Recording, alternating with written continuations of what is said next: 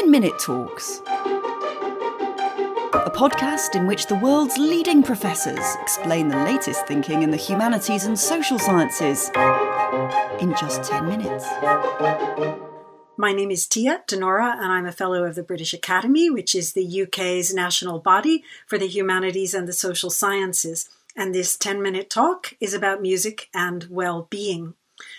At Exeter, I'm part of the SOC Arts Research Group, and a lot of my research has been in collaboration with music therapist Professor Gary Ansdell. Gary and I conducted a 10 year longitudinal study of music and mental health, looking at community music therapy. And more recently, we're working with music therapists in Bergen, Norway, at the Grieg Academy of Music.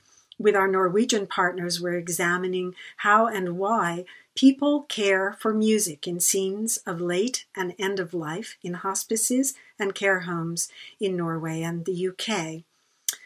I'm also affiliated with the ESRC MARCH Network for Mental Health, and I've got a really long standing interest in music's role and function in everyday life. In this work, I've been interested in how music is part of social ecology. And of course, thinking about music ecologically reminds us that we are by no means the only species to be doing things with organized sound. Um, I'm recording this talk in the springtime, and lately I've been hearing a lot of birdsong. We know that birds sing for functional reasons, for example, to warn of danger or herald the daylight hours, and as part of ritual interaction chains linked to things like display and courtship. So, for birds, acoustical activity is part of how action gets coordinated, and birdsong is a medium for conducting behavior in concert. Some ornithologists have suggested that birds may also sing for the sheer joy of singing and because they are so very well equipped for singing, and therefore that bird song mixes functionality and aesthetics. In other words, birds may not be so different from us humans, musically speaking, and vice versa. When we humans engage with music, we're exercising our communicative musicality. In other words, our intrinsic capacity for producing and sharing organized sound through parameters like timbre, tempo, pulse, and melody.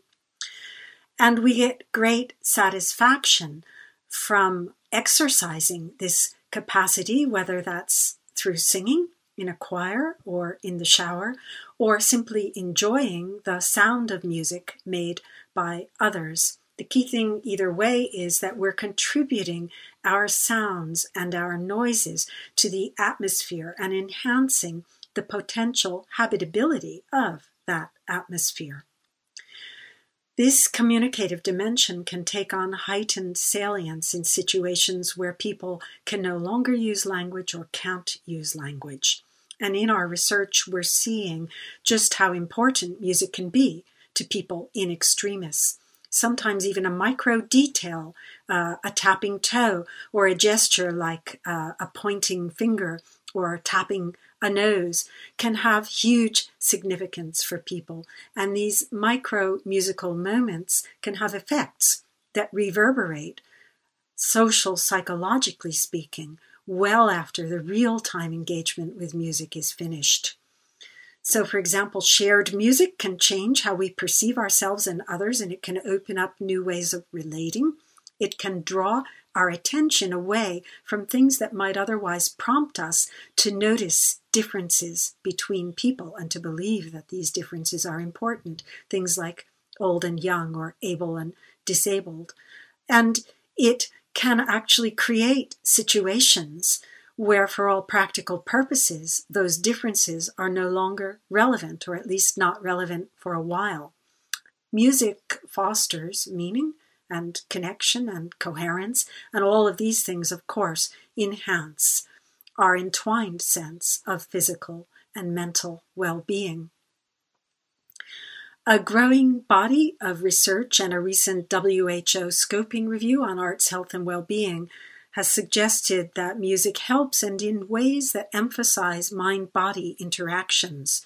For example, engaging with music can prompt the release of the body's natural opioid compounds, the bonding hormone oxytocin, and the so called happiness hormones such as serotonin.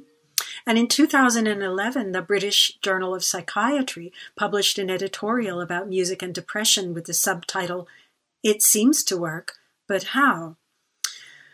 Obviously, there's lots of answers to that question, and in the work that we're doing, our answer is that music seems to work for two interrelated reasons. In other words, reasons that operate in tandem or together to activate music's powers for well being. The first reason is that music's properties afford or offer many resources that are conducive to what wellness means and what wellness entails, and I've talked about a few of these already. The second reason is that music helps because of the resourceful ways that we engage with it to harness its health promoting properties. Many of us regularly act as music therapists to ourselves, knowing what musically speaking we really need, and in a sense, musically self prescribing. We may not be fully aware of what we're doing, but we are using music and music technologies in highly crafted ways, curating what we choose to hear or play, and organizing our attention in really quite precise ways, sharing our favorite music with others, talking about music, and so forth. Across time and across cultures, the degree to which the consciousness of these lay practices and lay forms of expertise is recognized and integrated into daily life has varied, and it's varied in really interesting ways and for very interesting reasons. It wouldn't be quite accurate to say that some forms of musical engagement, say singing in a choir versus listening with headphones, are more or less social than others. That misses how all forms of musical engagement are socially oriented. Many of the participants in our projects have spoken to us of music as a kind of companion or friend, and of course, we know that listening to familiar music can prompt memories of people we know or people we have known. And it can prompt memories of key social life events, things to do with love and loss and joy and sorrow. And in this respect, music can facilitate cathartic processes. Music can also offer a kind of virtual haven or respite or asylum, and we can go into music when we feel in need of things like consolation. That said, some music therapists have cautioned that we need to take great care how and how much we listen to and engage with music because sometimes music can work against us. It can keep us fixed in negative patterns and associations and behaviors. So, how we engage with music can alter our sense of ourselves. It can alter our relations to others. It can alter our moods and our motivations and our energy levels in and over time. And this means that engaging with music can change who we are and how we feel moment to moment. Music can reposition us in time, and music can reposition us in imagined space.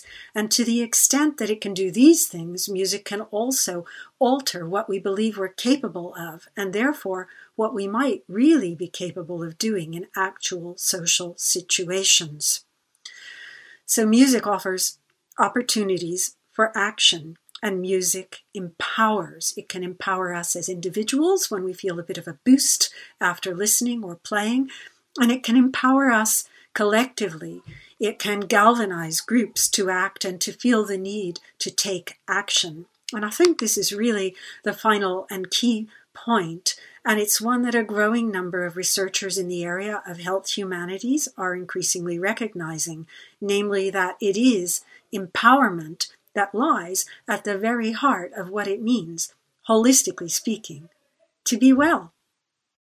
Thanks for listening to this British Academy podcast.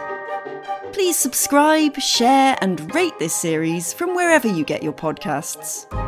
For more events and conversations, please visit www.thebritishacademy.ac.uk or find and follow us on Facebook, Instagram, or Twitter.